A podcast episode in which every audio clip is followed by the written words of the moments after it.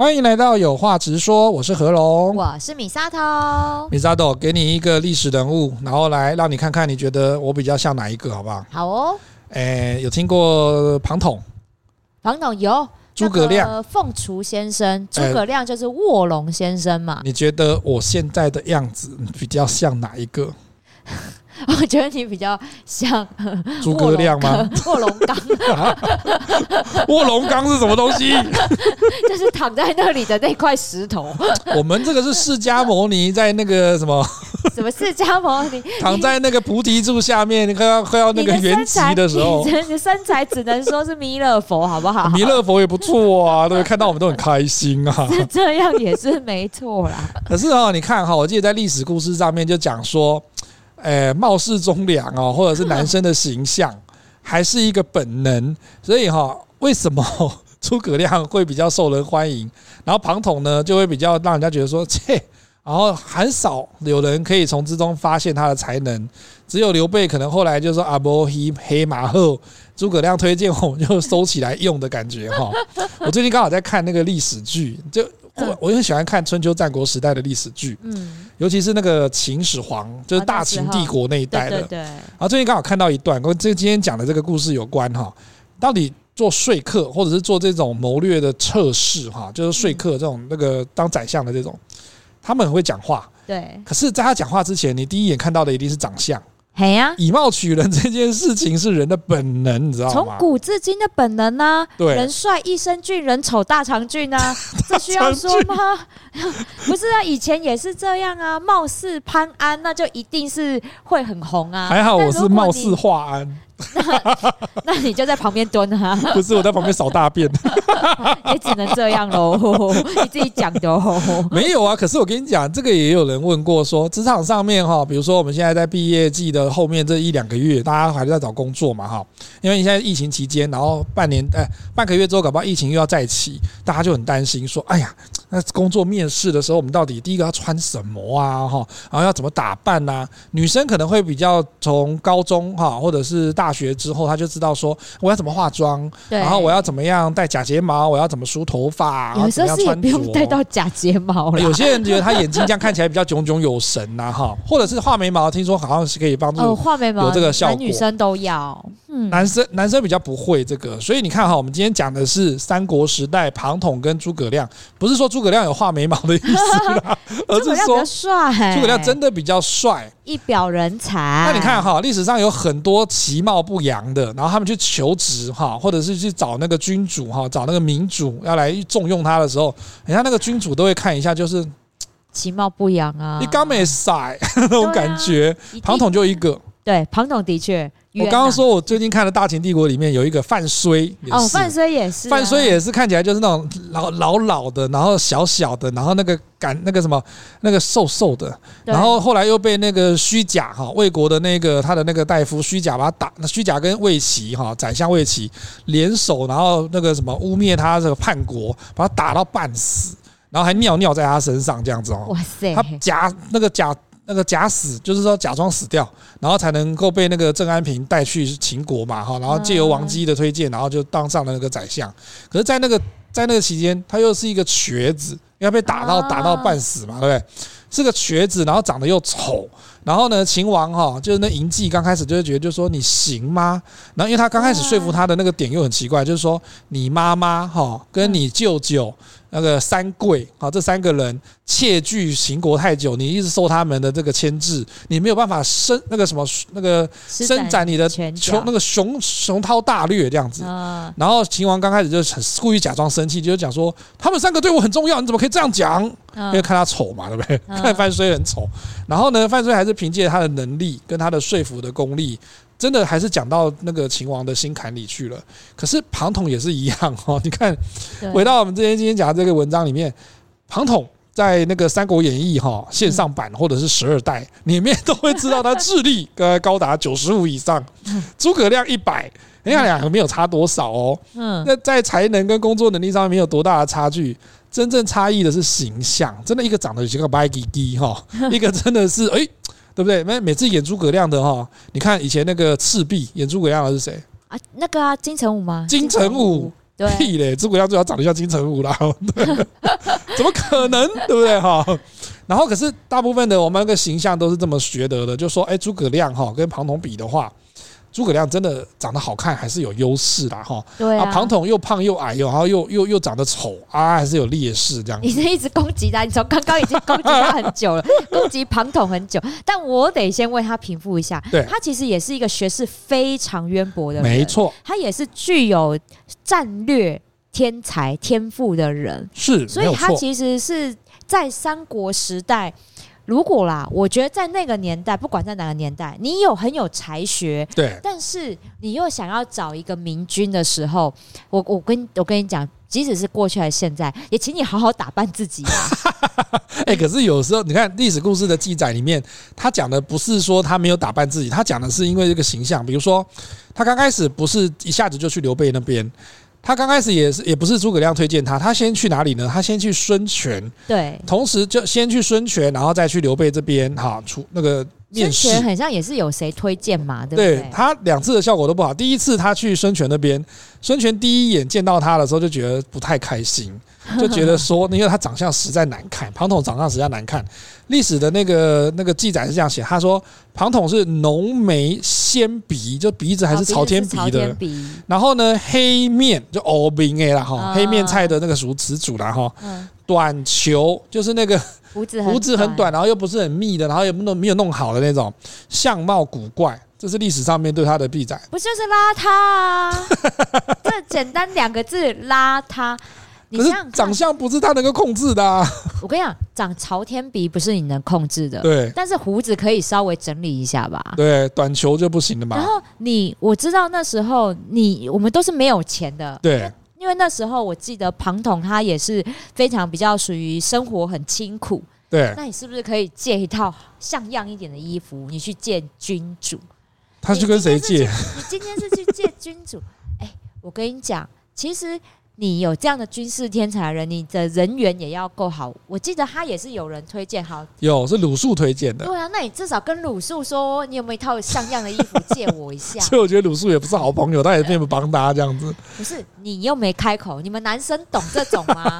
也不会啊，只有 gay 懂这种。哎，干嘛这样？所以。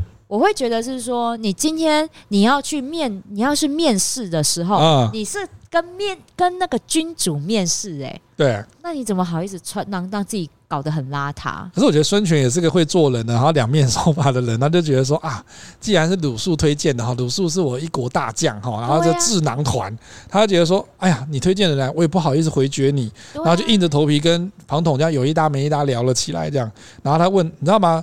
可是庞统哦，你长得差就算了哈，形象不好就算了。他这个时候写说，孙权问他说：“哎，呃，庞先生啊，那个庞老师，你都会什么？有什么能耐呢？”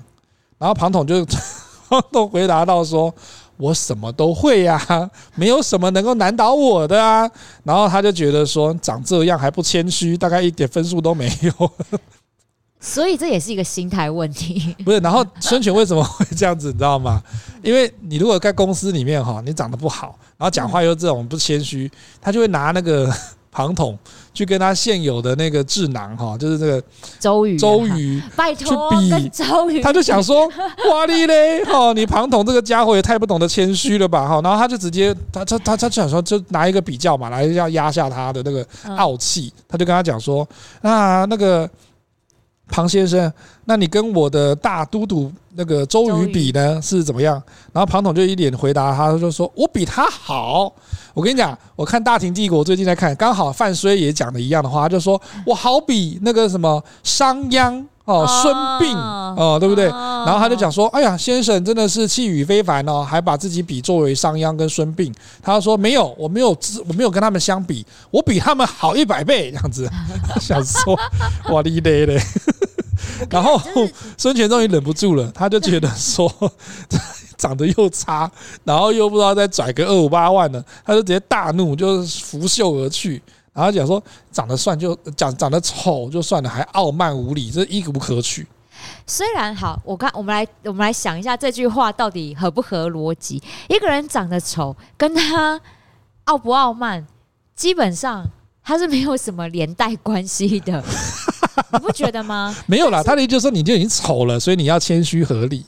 这也不对啊！为什么我丑我就要谦虚？好，但是我跟你讲，这就是这也就是我们我们今天我想要从这里也给大家第一个观念，就是。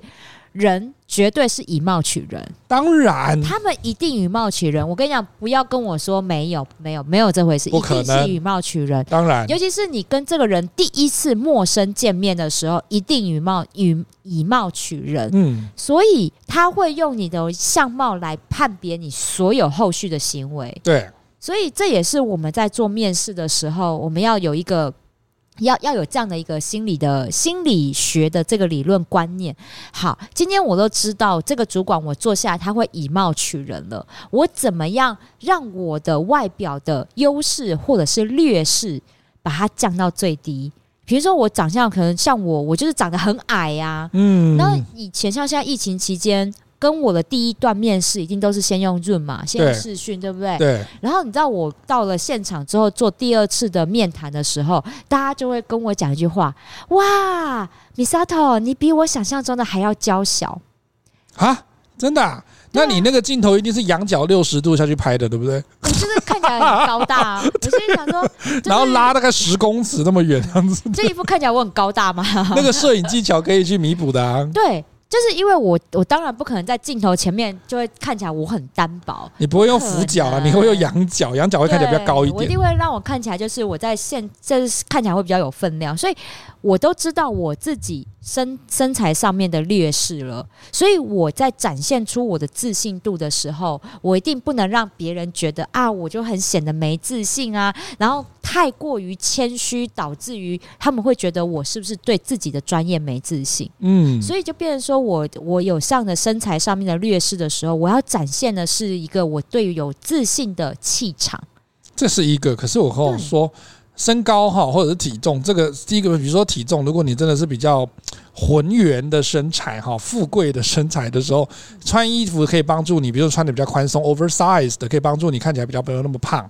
然后呢，你的化妆可以帮助你看起来那个下巴可以不要一直三层肉嘛哈。没有没有，我跟你讲啊，真的吗？突然间想到，哎。那个 oversize 哦，胖的人我不太建议穿。真的不要穿 oversize 啊！我觉得会看起来过胖。可是如果穿很很 fit 的话，它会看起来更胖啊。也不要吃 fit，那怎么穿？要找剪裁适合自己的，要有带一点点腰身的剪裁，才会看起来你的你的整个身形是被那件衣服修饰过的。哦，所以还是要专业的一个协助跟知识啦。对，所以我跟你讲，男生怎么样穿？男生真的很简单，你就是穿西装，但是西装请去改过。你知道很多的西装。就是没有改，然后那个，袖子都比手还长。对，然后那个袖子，那个袖子的袖管呐、啊，它这个两袖清风的感觉。对，那真的是就是 你要演你要演古装剧吗？里面可以藏那个银子吗？那一种太宽了，好吗？现在已经不流行那种穿起来很宽版、浪浪的那种就不行啊。对，现在是流行的是稍微 fit 一点，尤其是如果你明明就很年轻，但是你已经有啤酒肚的，你更要把西装外套的腰身给修出来。对，因为我们是靠那个深色西装的外套去把那个肚子跟这些比较肥的地方把它遮起来。然后拜托西装裤也去改一下，稍微合一点，但不用到贴。啊，不要这样嘛！我们不是不想改啊，是因为哈喝酒喝很多，然后年纪渐长之后实在是瘦不下去呀。你就好意思讲这种话。然后我们又不想要买新的西装裤的时候，那只好尽尽力而为啊。不是，那这穿起来不好看。我跟你讲，我超喜欢看男生穿西装的。你知道，现在我真的看了那么多国家人穿西装，真的台湾人穿西装很丑，日本男生穿西装好好看。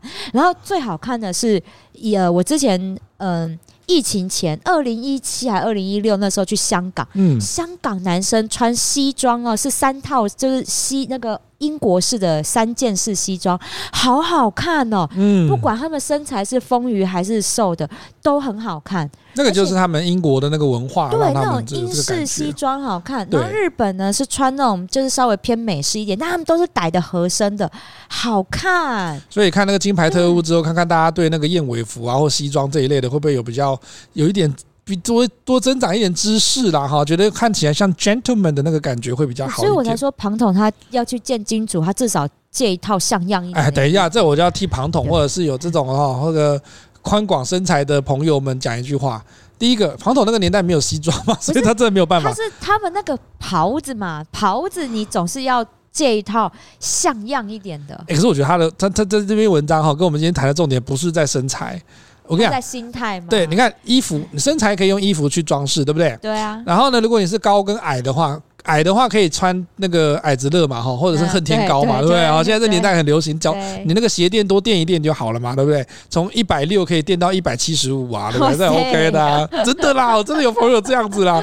然后你就想说，哎，我记得你印象中没有这么高啊。然后他这个鞋子拿起来三只鞋垫，害我都想买，你知道吗？我觉得我这样穿起来一百八了，你在买什么？哎，男生总是会觉得哎，一八五或一八三那个感觉不错啊，对不对？而且我只要垫一个，搞不好就可以到啦。没有啦，我觉得庞统的部分就。跟在座哈，现在在收听的这些听众的男性或女性哈，他有一些比较苦楚的地方，就是他是长相其貌不扬，这怎么修？我跟你讲，长相这件事情，我觉得长相这件事情是你对你自己有没有自信？我觉得，可是我我有朋友真的长得又黑又丑，哎，怎么办？但是他至少，我跟你讲，一个人的气质跟他的品味 啊。绝对是可以修饰掉他真的其貌不扬这件事情。嗯，如果你今天知道你的长相没有真的那么五官那么漂亮，或者是没有到真的会就是人见人爱的那一种，那我们就要去用自己的气质跟品味去修饰这件事情。这很重要，这很重要啊！嗯，今天如果说一个就是好，比如说像我以前很自卑的地方，就是我满脸都是痘痘。哎，真的看不出来，你没有痘疤哎。就有有一点点就遮掉了，你知道那个遮瑕的这个。这个是女生的好处，你们都会有一点。这个我也想要向你们学，怎么样去遮这个事情。也可以画，但是好，我我意思是说，我也对自己的长相有不满意的时候。但是如果说我看过很多女生，她满脸都痘痘的时候，你知道她的发型是什么吗？然后也是油油的，然后就是那种散，然后有一点点那个发丝都一直散出来，哎，很丑。她一定用长头发去遮她所有的脸。就是把它遮掉，就是因为希望他用弄头发的方式去遮掉他满脸痘痘。对，我跟你讲，看很多女生都这样，但是我反其道而行。那时候你知道，我就全部都剪短头发啊，我那个头发还跟男生差不多短的时候。哦，对，那我就要让自己有自信一点，因为我的脸都已经是这样了。那我如果不展现出我的一些自信，嗯，然后呢，利落清爽的感觉，人家会觉得我很背后领啊。你说，如果你看到一个这样的女生，满脸痘痘，头发又很长，但是一直在用头发去遮她两边的脸颊痘痘的时候，你会觉得这女生有自信吗？你会觉得她有专业吗？没有啊，没有，可能要观察很久才会知道。对。但是今天一个满脸痘痘的女生，但她是剪了一个利落短发，然后跟你很有自信的在对谈。对，你会去在意她满脸痘痘这件事情吗？其实不会啊，我觉得米沙都讲的是对的哈。我们是看那个气场跟她的那个形象的展现，不见得是会在局部上面哈，除非你真的像那个谁。你有没有看过那个唐伯虎点秋香？像里面的那个什么 如花那一种，不是如花，他那个里面不是苑琼丹演那个 那个演那个谁的老婆吗？哦，就讲说那个石榴姐啊，石榴姐对啊，连石榴姐都找到真爱了，好不好？可是我跟你讲，苑琼丹本人不丑，她只是为了生活，然后去演配角的时候比较牺牲一点。她本身，可是你看哈，苑琼丹这样的一个形象，她也是让你知道说，我不觉得我丑。我演我喜欢演配角，我喜欢演绿叶。我没有绿叶的话，哈，你这个戏哪有红花？嗯，对啊。所以其实这个部分，我觉得也可以从在这个，比如说你的自信，像米沙头刚刚讲的哈，这专业上面就是说自信跟你的谈吐，还有你的气质下去展现你的这个专业。对。因为我们一个人，我们一个人从外到内，嗯，你的红花到底是什么？对，红花是你的皮囊吗？嗯，不是吧？应该是你的头脑吧？对，对啊，所以你应该要去想的是，我外在的这一些的打扮，我要怎么样衬托出我的红花，也就是我的能力出来才对。没错。所以今天我会觉得是说，好。庞统，我们再回来讲讲庞统。庞统后来哈去跟刘备见面的时候，刚刚不是说去孙权，然后被孙权拂袖而去嘛？对啊。然后后来这边里面就有写到，像米沙头刚刚讲的，就 庞统真的是这样子，但是不一样，但是他没有去注意到他的态度。没有，他讲说他面试那一天，他就跟刘备面试的时候，他也是衣着邋遢，这个就不行了嘛。我就说他邋遢。他说，可是呢。刘备，刘备稍微有一点那个比较有一点仁慈之心嘛，看到他之后就会皱眉头，就觉得说：“哎呀，怎么这样？”可是呢，他比衣着邋遢更让他讨厌的是行为。你人邋遢就算了，你还傲慢无礼，这就是，所以这就是我觉得要讲的地方是，你要我我说我们人可以对自己很有自信，对，但是你当你当你外表其貌不扬的时候，你要用对方式去展现你的自信。嗯、等一下，可是我觉得哈，这个就回到我们职场上这件事情来说，这里面这两段。他一个去见孙权哈，这老板，然后一个刘备这老板，他两 这两段的那个面试有一个很关键的事情是，你今天如果你有同学或者是你的朋友或者是你的那个学长学姐这样哈，推荐你到某一家公司去，结果你那个学姐哈在那个公司里面搞不好是公司之花。啊，那比如说女生的角度，你学姐推荐你去，然后你跟她的颜值、身高什么东西都差了一截。然后他这样进去就想说：“总经理，这是我推荐来的那个米沙朵，能力很好，什么什么的比我还好，怎样怎样。”然后呢，等他学姐走出去之前，那个老板还是在看你学姐，都没有来看你一眼，这样，这个感觉就像是。第一段的时候，鲁肃鲁鲁肃带着庞统到一个有周瑜的地方去，然后他就一直在想说，你跟周瑜比起来这样，然后搞不好那个老板也会讲说，你跟那个学姐比起来怎么样？那怎么比都比下去的时候，你怎么拿出你的专业来去说服他？所以这就是我们的话术啊。对，今天今天庞统他会被人家觉得他很傲慢的地方是他没有用，他没有想到这一点。对，今天引荐你的人，其实他，我觉得不要说外表长得多好。应该是说他在你他在你要去面试的主管面前都已经有战机了，对，你懂我意思吗？嗯、今天庞统去是一个新人呐、啊，对啊，他是一个新人呐、啊。周瑜有战机，诸葛亮有战机，鲁肃也有战机了。嗯、那你要到这个地方来面试的时候，嗯，你其实应该要先做准备，你不是直接呛说我要就搞哎、欸，我比他们都厉害。对，所以我觉得这也是工作态度其中之一。对，今天。今天他会被说傲慢这件事情，其实我觉得跟外表已经没有那么大关系，因为的确啦，外表已经先扣分了，但态度扣更多分。对，所以我说外表跟态度这件事情，我们要分两个来讨论。对，外表这事情好解决啊，嗯，但态度这件事情难调啊。对，如果庞统他对他自己有自信的时候，他面对这样的拷问哈，这样的即席问答，好了，对你跟。你跟孙瑜啊，你你跟那个 对不起啊，周瑜，你跟周瑜比起来，谁比较厉害？你这个这个问题，如果如果他他在那个当下，其实我觉得有时候庞统他他一定是在面试的当下，他感觉到君主对他的轻慢，嗯，也就是藐视，嗯嗯嗯嗯，所以他才会用这种方式去抵抗，对。对，因为有时候人会这样，因为自卑而产生自大的行为。嗯，我相信我们大家可能在很多人的一些言行举止上面，我们都会发现这种现象。他因为自卑，所以用自大的方式去掩盖自己的自卑感。嗯，所以我觉得我们人要去要有理智。今天我们一定会去做被比较，不管从古时候还是现在，我们去面试的时候一定会做比较。对，那我们怎么样？冷静的去处理这样的比较问题。其实这个在我们现在哈台湾的这求职市场，大家可能年轻的同学会比较比较困难，尤其他面对到了是如果一对多、一对三、一对五的这种团体面试的时候，哦，啊，每个人都一定穿西装打领带来的嘛，对不对？可是有的人真的就长得比较高，有的人就是长得比较帅跟美丽，然后他讲起来的那个气场也很强，嗯，然后。这样子相形之下就被比下去了嘛，对不对？对。可是你这个时候又不能像那小朋友争糖果吃，就就是说这选我选我选我，我更强这样子。那可是你在那个气场跟整个形象上面就不如人家了嘛，哈。所以有的人在讲说。哎，可是你看哈，诸葛亮也很傲慢呐、啊，对不对？三顾茅庐，然后你还在睡觉。嗯、可是大家没有注意到这个故事的这个尾声。诸葛亮虽然说他他全程不知情，说他在睡，那个那个刘备来了，然后他在睡觉，因为他是睡醒之后，他那个旁边的那个童子才跟他讲说，哎，那个刘皇叔来了这样子哈。可是他细节上面在于说，他后来睡醒之后知道刘备在外面等他，他做了什么事呢？他会马上起身。然后就直接就好不好也做给刘备看而已啊，就骂那个旁边的那个服侍的那个仆人哈童子，就说怎么可以不叫我嘞？哈，刘皇叔怎么可以让他等等这么久嘞？哈，实在是失礼。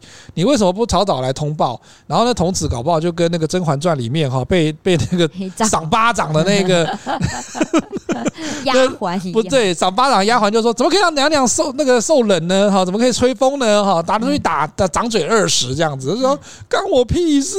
那个说那个血腥味很重，所以才要开窗户啊，又不是我的事。然后那个。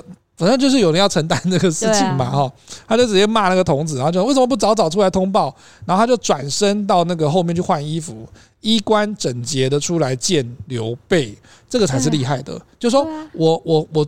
真的失礼了，然后你真的等我，那就是给你一个台阶。可是我也不会让你觉得说，哎，我好像就是你等我是应该的。所以他可能故意骂那个童子一遍，让他知道，就是说，哎，我很重视你的来访啊，是因为他的关系就推给别人嘛，甩锅给别人嘛。这就是公司是这样子的哈，对，就是做面子嘛。对他做面子嘛。那童子搞不好等刘备走了之后，然后那个诸葛亮就说，我再请你吃饭哦。对，所以我会说这是一个。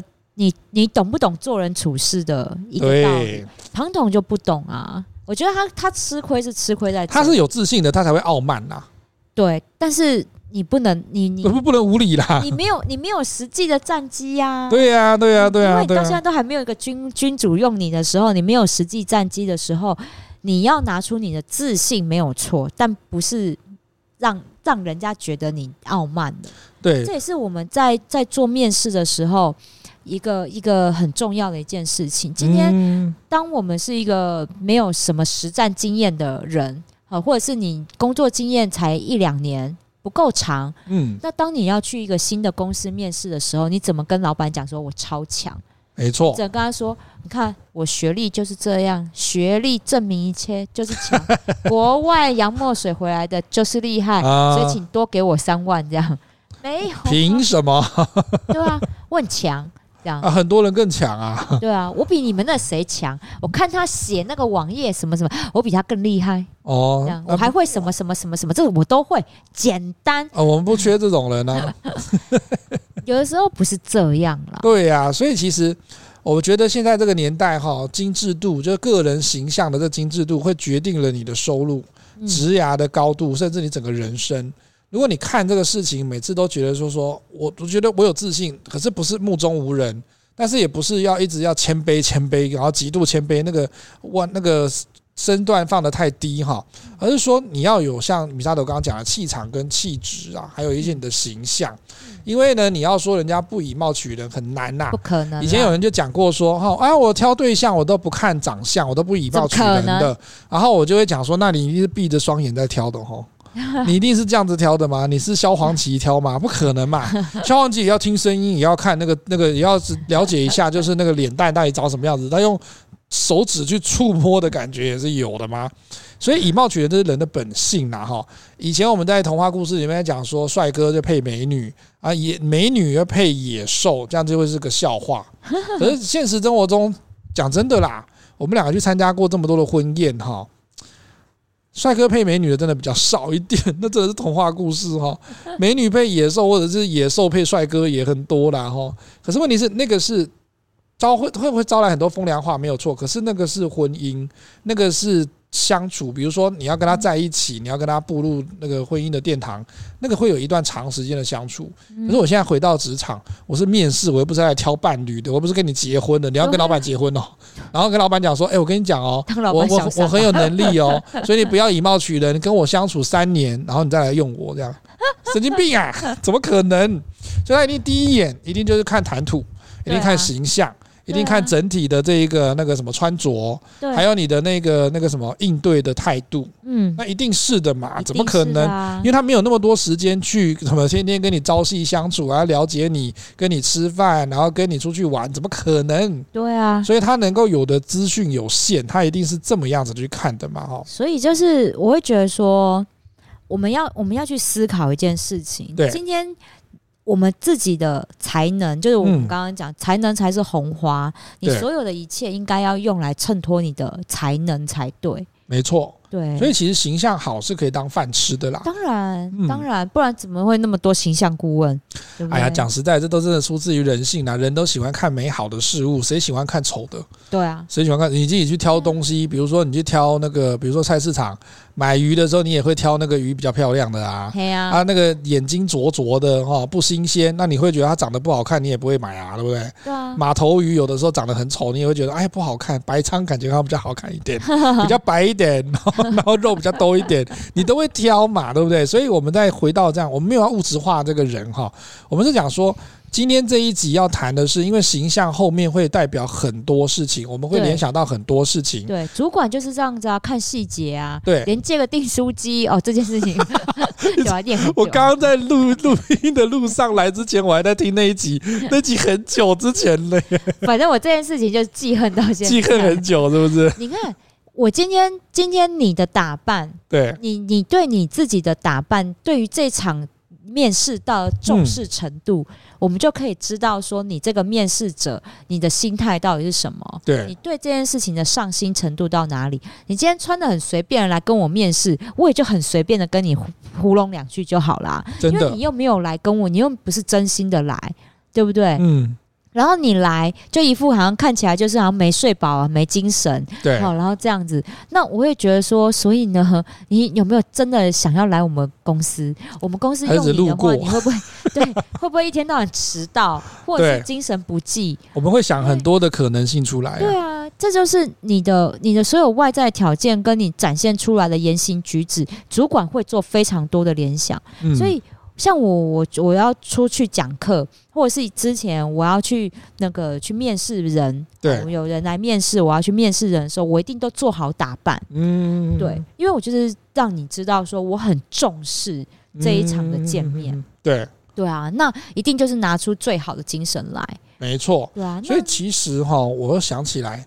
我以前有在面试工读生的时候，我就想说啊，那大学生或者是高中夜校同学来的话，那你就能够能够理解说他们一定会穿的很休闲，要不然穿制服来哈。嗯，我比较印象有深刻一点的是说，我记得有个大学生，他来应征的真的是工读生，就排班的，然后以那个时薪这样子的计算的人，他。我们通知他来面试，然后他面试的时候，他是一个一百八九十公分高的男生，但是一百多公斤啊。哦。然后满脸的胡子，但是我记得，那我后来才知道他满脸胡子，因为他来的时候完全是刮干净的。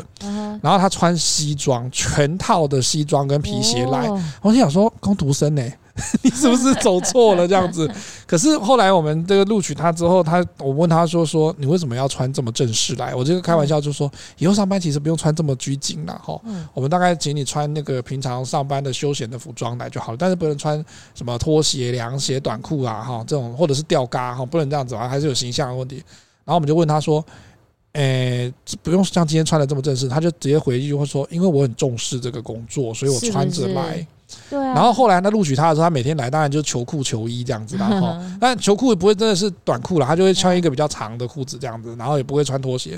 可是你就知道说哦，所以他为了录取这份工作，他有做了很多的功课，然后呢很用心的在做这件事情。对，即便西装还是穿的不好啦，但是我觉得那个程度跟态度，对对，那个态度，对对。今天今天你看我们大家上班族。好，你你已经展现出来了态度了。对，你穿了西装，然后呢，你的谈吐，你的一切，其实都能够衬托出你的才能的时候，但没有人会觉得说你长得不好看。没错，你们看过那个穿着 Prada 的恶魔？哎呀，那个后来那个 Andrea，不是他刚开始被叫 Emily 嘛，对不对，对、啊、？Andrea，然后我记得那个时候他第一次上班的时候，那个就他不是他有类似像那种人力银行或猎人头公司弄资料给那个 Emily。然后呢，Emily 就拿给他老板嘛，然后老板就老板还故意要刁他一下，就是想说我要自己看，因为你之前挑的人都不怎么样，我觉得很失望。然后心想说你要自己挑，自己挑来干嘛？把跟他们刁我一阵子这样子，他就自己看，然后就挑了这个女生。然后那女生第一天上班的时候，她觉得说我是来。找报社要工作的，我在这边只是短暂的工作。他既不认识 Runway 哈，不认识这个杂志，也不认识这个时尚界。他觉得说，反正我也没有要常常待在这里。可是他那个心态跟那个方式，就展现在他的形象上面。对啊，你记不记得有一个画面，他就看着他那个那个梅丽史翠普演的那个角色，他那个老板那个 Miranda 就看着他，然后从头看到尾。发现又是廉价的鞋子，然后丑丑的那个裙子，然后那个化妆化的也不怎么样，然后他看着他这样子，然后就稍微小皱一点眉头，心里在想说怎么样。怎么会搞搞成这样子呢？哈，对。然后呢，他就，然后他又听到那个 Andrea 跟他讲说，哦，因为我没有，我想我不会在这边待太久，我等下我怎么样啊？讲找一堆理由，就是我不是时尚界的人，就对，所以我就觉得我上班要穿什么 Gucci 啊，干嘛的？对。然后他就，他老板就直接刁他了，他就讲说，你在不在这一行做的久不久，这不是问题，而是说你没有展现出你对这工作的态度。对啊。对，啊，就是你觉得就是就是我就随便嘛啊，大家都这样子，那没关系，我做我自己就好啦哈，啊、全部人都要穿这样，因为我觉得这样就很好了，这样。哎呀，嘿，哎呀，所以他转变的那天开始，就是他跑去找那个。那个设计师嘛，哈，然后跟他讲说，Miranda 恨我，他怎么会？他说他不喜欢我，他说要故意刁难我，叫我走这样子。然后他就直接点他说，问题不在这身上，问题在于说你自己给自己的工作态度跟形象有问题。对啊，对对啊，那时候那个我真的印象很深刻，我也印象很深刻。所以我觉得那个片哈，其实我们到时候后面某几集可以来谈一谈职场的一些相关的电影的部分呐。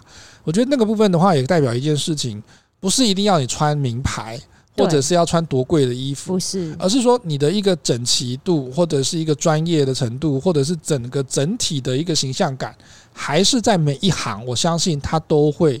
有这样子的一个要求，当然不用穿到说像时尚界那样，因为你工程师你不可能就要穿西装打领带来上班啊。就是，但是你至少要整整齐齐啊。对呀，你总不能就是一脸好像昨天就是喝茫了，然后今天就是宿醉来上班的那种表情啊。对，你的形象鸟窝头来。没错，你的形象跟你的履历要是配得起来的，你不能跟我讲说哦，我那个学经历哈，战功赫赫，然后什么东西都很厉害，然后的，然后一个人出现就是那种哎，头发也是乱的啦，然后，然后还有个过不及。的 V 呀哈，然后眼镜嘛，喜欢这个边边有一点点破损也不换呐，然后皮鞋没有皮鞋，穿个运动鞋，运动鞋又脏脏的，对，然后那个身上感觉好像哈。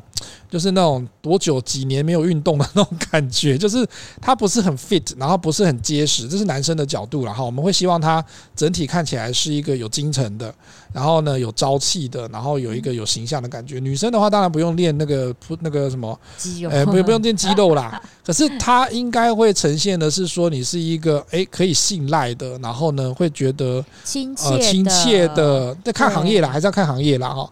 有些行业可能要希望他能够明快。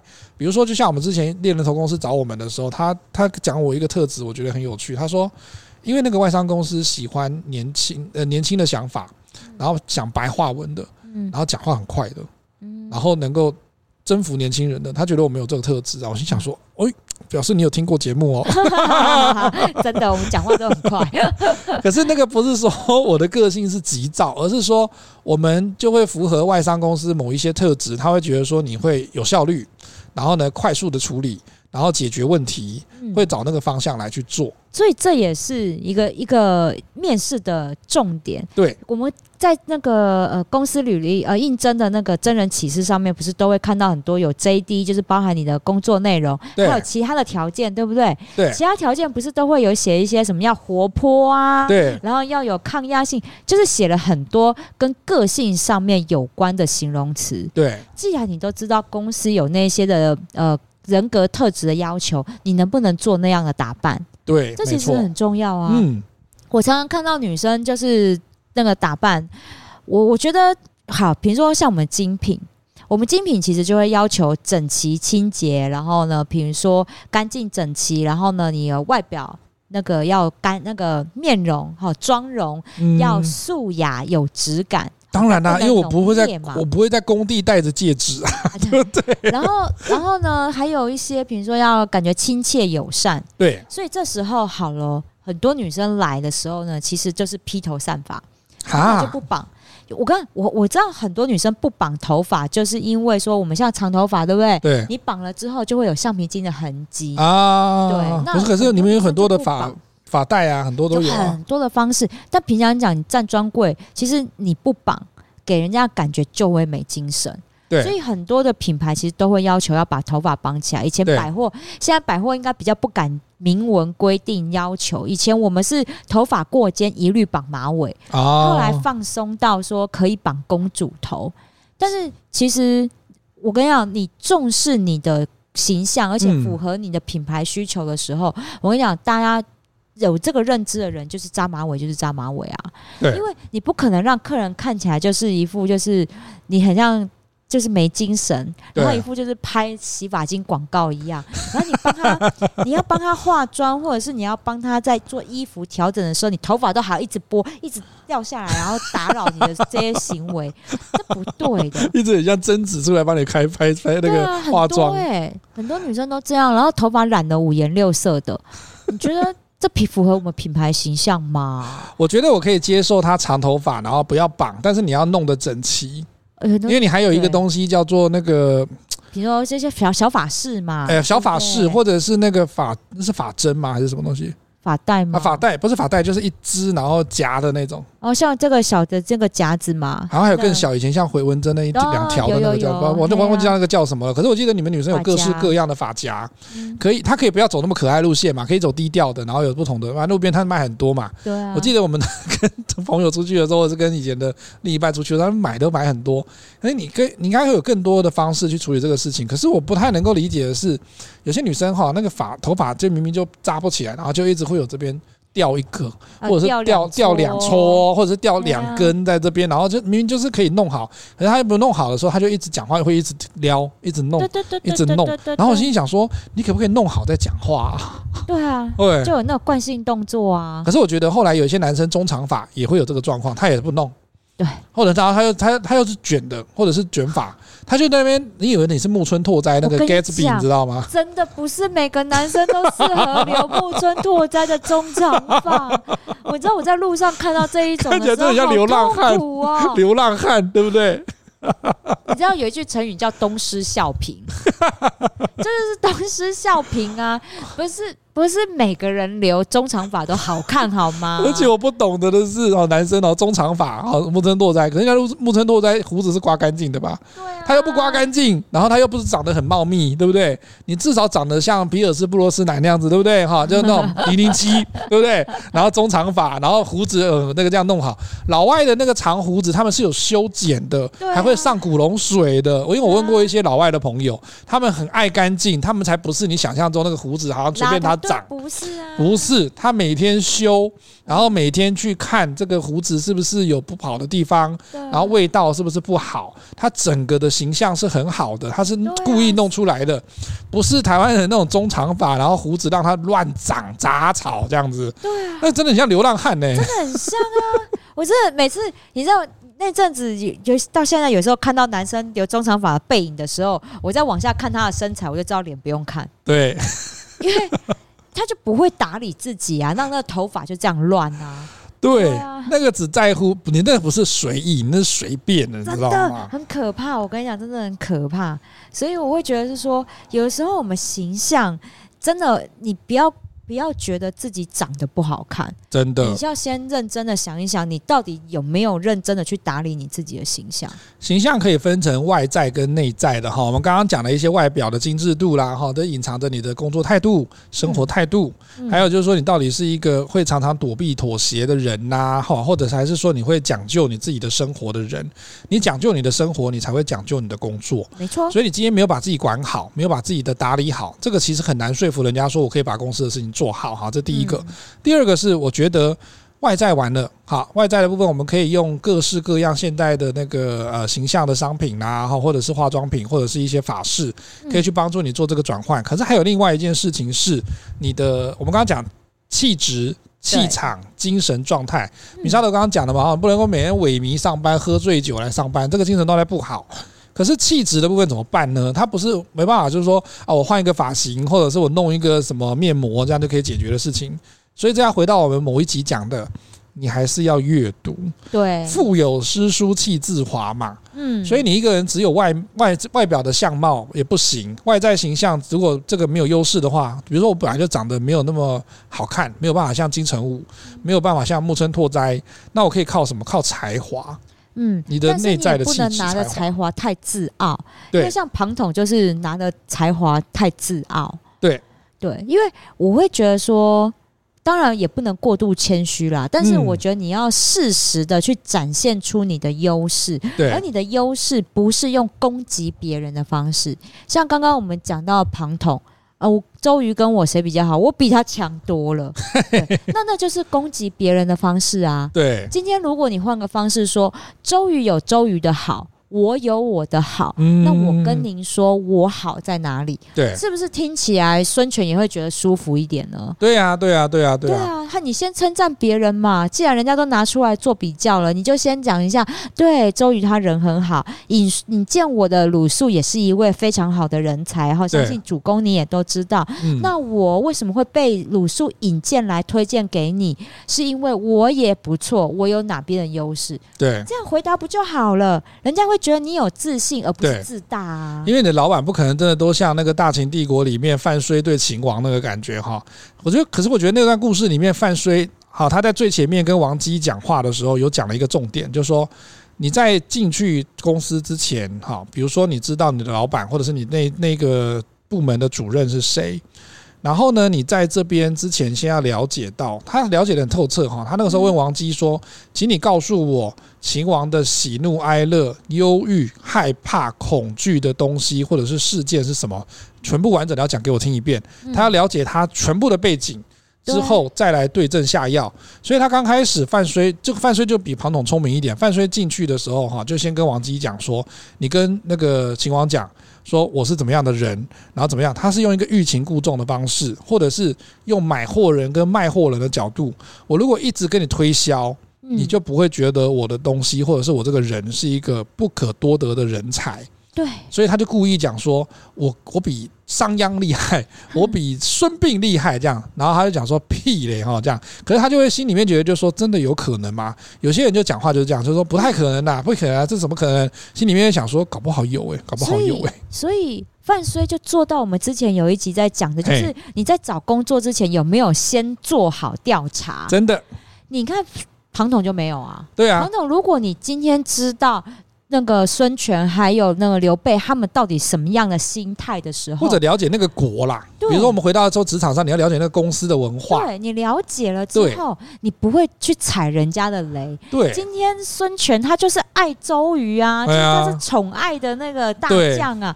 大家都拿来做比较，你还去踩人家的雷啊？不就是白目吗？对，他已经攀攀，最后 出一个那个橄榄枝，然后叫你要想说你你拥有比他强的地方，我什么都比他强，意就是说我你你看走眼了，没有看到我就选择他哦。对对。所以他就没有做好事先的面试工作的调查嘛？对。那你看啊，其实像刘备，刘备他已经是一个算是人很好的一个主君了吧？对。对啊，那连这样的主君都觉得你傲慢的时候，你是不是也没有抓到他的心？对。你只想讲你自己的话。我跟你讲，这样他就犯了一个。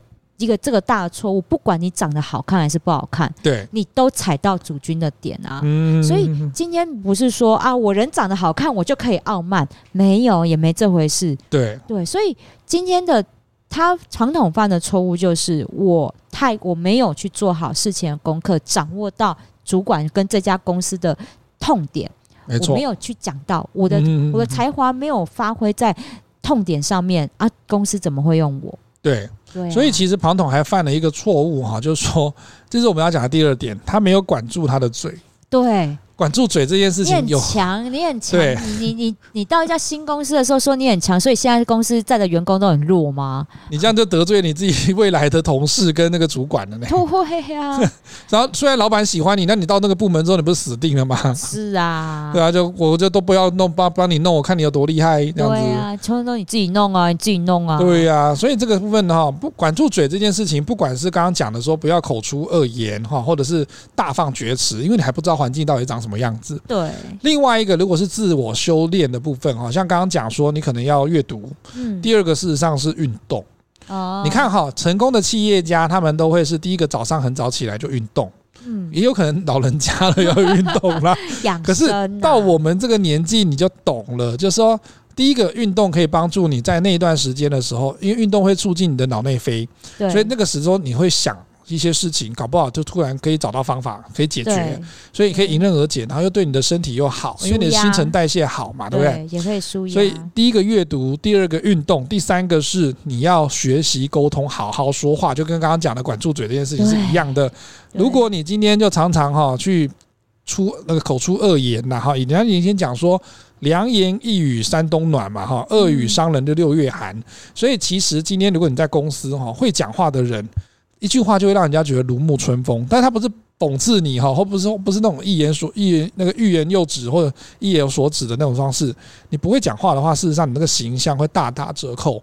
这也是为什么演讲会会这么多人来的原因呐。对啊。可是我们还是看到很多人讲的很恐怖的哈，所以 这位在听的呃，我们有收听的听众，如果是演讲会会有哈，拜托的哈，加入演讲会之后，还是要能够有自我修炼哈，还是要自己了解自己到底讲了什么东西。不是我们今天来演讲会哦，我演讲会会员，所以我很会沟通跟说话，不可能的代级哦，还是要能够常常来收听我们节目哈，来常常来去做一些实际的那个训练哈，或者是这边就去改进，了解自己的讲话的方式，才有办法做到这个事情呐。嗯，最后一个就是米扎罗刚刚讲的，你的穿衣搭配是要保养好你自己的方式，要找出你自己的风格跟路，你什么场合要穿什么衣服，就不要像我以前哈。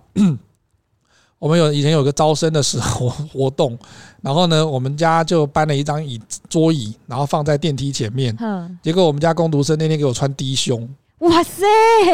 然后你看哦，你坐着，然后那个电梯，然后走进来的人就都站着走进来，对不对？对啊。然后你带进来的就是学生跟家长，他在升大一哦。然后一进来，然后我那个时候就跟那个妹妹讲，我说说你这样适合吗？家长一进来。妈妈一定很生气，爸爸一定很高兴嘛。就是哎哎哎，你们这边很清凉啊，还是很打个戏呀啊，很开放哦。我可以陪我儿子女儿来吗？啊，对，干嘛哦？所以就跟你讲说那个场合不对嘛。我知道那时候夏天，可是你穿那么低，或者是我们带他们去活动的时候哈，去教教学生，教教那个国小国中的学生的时候，呃，天那天气热的时候，女生喜欢穿中间一截，这边都看露肚子，露肚子。然后我现在想，我跟他们讲说，哎，你要去教他们，你要去带他们，然后你一弯腰的时候，该看的都看，不该看的都看完了，然后不该掉的也都掉出来了，这样对吗？这样不行吧？不是我们传统，而是说。那个场合不对啊，适合那个场合真的不对，你不能过于妖媚，好过于性感。我又不是在这边，对不对？你然后我们没有要物化女性，我说男生也不能这样穿。男生如果是那种健身的哈，然后故意穿一个吊嘎，然后这边整个都镂空哈，那个 腋下这边全部都是挖空。有，你去看，你去健身房看，然后那个感健身房路线，他好像就只有拿个布料把他的那个胸前的部分。挡住，然后呢，旁边两个挖空的部分全部都是可见的啊，这样也不行吧？你穿那个东西到职场上去，你有事吗？除非你要取悦女主管吧。他即使开心，他也会跟你讲说，下次不要再穿这个东西来到我家啊，不是？对对。所以我会觉得说。看场合穿衣服这件事情，真的是大家都要练习。我都我都不敢说，我每一次都穿对，我还是有穿错的时候。没错，对。但是我们要知道，就是啊，这个场合居然大家都穿这样的衣服，那我下次就知道，我要我就要警惕，对，不能一直犯同样的错。没错，尤其是穿衣服这件事情。我们不是说要穿的多名贵，或者是一定要精品，或者是去定制什么，不是，是你要试那场合穿适合的衣服。嗯，我觉得这才是重要，因为人家才会尊敬你。对，毕竟大家都是，我们还是要回到一句话：所有人一定都是先看外表。对，你不要觉得说啊，我今天的身材不好看啊，然后呢，或者是长相不好看，不对。嗯，大家是看你整体散发出来的感觉。对，一定是你整体散发出来感觉好。我们有时候会讲一个人很耐看，嗯，其实就在于他的气质好啊。对，因为你在再美的花瓶，他讲话没气质，我们就会说哦，花瓶。对啊，你有没有看到刘嘉玲？然后就是这种漂漂亮亮走出来，然后讲说啊，咖喱杠哈，嘿呸，嘿就 也不会啊，不会啊，人家还是会走那路线的。就是哦，花瓶，我们很明显呐。所以今天不是，我觉得。对于自己的外貌，你很有自信，那那是你天生的加分题。对，但是你你已经是个优势，但我们就不要把优势变成劣势，反而让觉得说你只是什么东西都没有的一个花瓶。没错。对，那我们自己有内涵，应该要靠着这些外表来去做加分。所以啊，现在这个年代哈，不像以前有人讲说，哎，你太注重自己外在形象、外表的人是很肤浅的。没有，人基本上都还是有这个本性。人就是肤浅。这个结论也怪怪的啦，所以你还是要注重你的穿衣的搭配啊，哈，化妆的保养啊。就像以前我也会劝一些那个呃，比如说要求职的一些刚毕业的同学，比如男同学，尤其是我这个年代，我真的会劝男同学，拜托，真的不要弄游民的装扮出现了。男生还是可以画一些眉毛，比如说，如果你这眉毛比较稀疏的，画一下眉毛，对你来讲会帮你的整体的形象看起来就是很亮眼。对。然后呢，有一些做亲善大使的哈，比如说在学校做亲善大使的，或者是做公关大使的，他们就懂说，第一个，男生如果真的有一些痘疤，或者是你真的是比较黑哈，或者是比较看起来暗沉。你还是可以上一点点淡妆，可以让你自己看起来，你不要那画那么白嘛，对不对？你不要画的好像跟女生那么瘦。那个现在的那个粉底液有那么多颜色，你挑一个深一点的就好了。对，这个年代不是说化妆是什么呃女性化啊、娘娘腔，不是。它的确是代表一个形象，所以男生保养的市场，像以前我们请 L'Oreal 的总经理来做演讲的时候，他就很重视男性的市场，因为。未来的从现那个时候已经十几多年前了哈，他那个时候就知道说男生应该要开始注重形象，因为他在职场上面也会是代表他的一个自信跟他一个态度，所以那个时候他们就一直开始在推男生的市场。现在还是有这个市场哈，男生呢可能就是他就不重视形象，不重视保养，结果就会导致说他啊皮肤烂了啊哈，然后呢眼睛这边也是啊那个什么，比如说他。眼皮掉了哈，眼皮垮下来了啊，然后眉毛这边就乱七八糟的啊，哈，那个看起来就我们在讲话的时候就是一个不舒服的感觉。对，他不会直接跟你说，就说你好像那个，他也讲不出来个所以然，他就觉得整体怪怪的这样子。然后他心里面就回去的时候，只要想到哦何龙这个形象，就觉得说哦，总觉得他怪怪的感觉，好像不是很好信任，就不要了吧。但是他讲不出来你到底哪里怪。对啊，其实有时候我跟你讲。男生女生都一样，化妆是礼貌，嗯，真的化妆是礼貌。所以，我我们就是去日本，我日日本街头女生哦，对，连老奶奶都化妆，嗯，对，因为在日本的街头上走，你看不到素颜的女生，那是个礼貌啊，在台湾可以。对，因为我最近也都 成为素颜，但是你素颜要把自己打理得好，而不是素颜看起来没精神。对对，因为你只有认真生活哈，不将就不马虎，你这样子，你的生活会不会对你温柔以待？你的工作、你的职场也才会决定了你的事业未来的收入跟发展到底是怎么样子，才会顺利呢？对呀，而且你自己看的也好看嘛，对不对？对啊，你自己认真，别人也才会认真的把你当一回事。没错，就像我们很认真的在做节目，大家也很认真的听，非常感谢大家的支持。今天的节目呢，我们也会在公布的时候呢，会贴在我们的 LinkedIn 领英上面哈。我们现在有有话直说的领英，我们在脸书跟我们的 IG 都可以搜寻到有话直说，欢迎大家上去给我们点赞，也可以按分享。希望呢，今天的节目你会喜欢。有话直说我们下次见喽拜拜。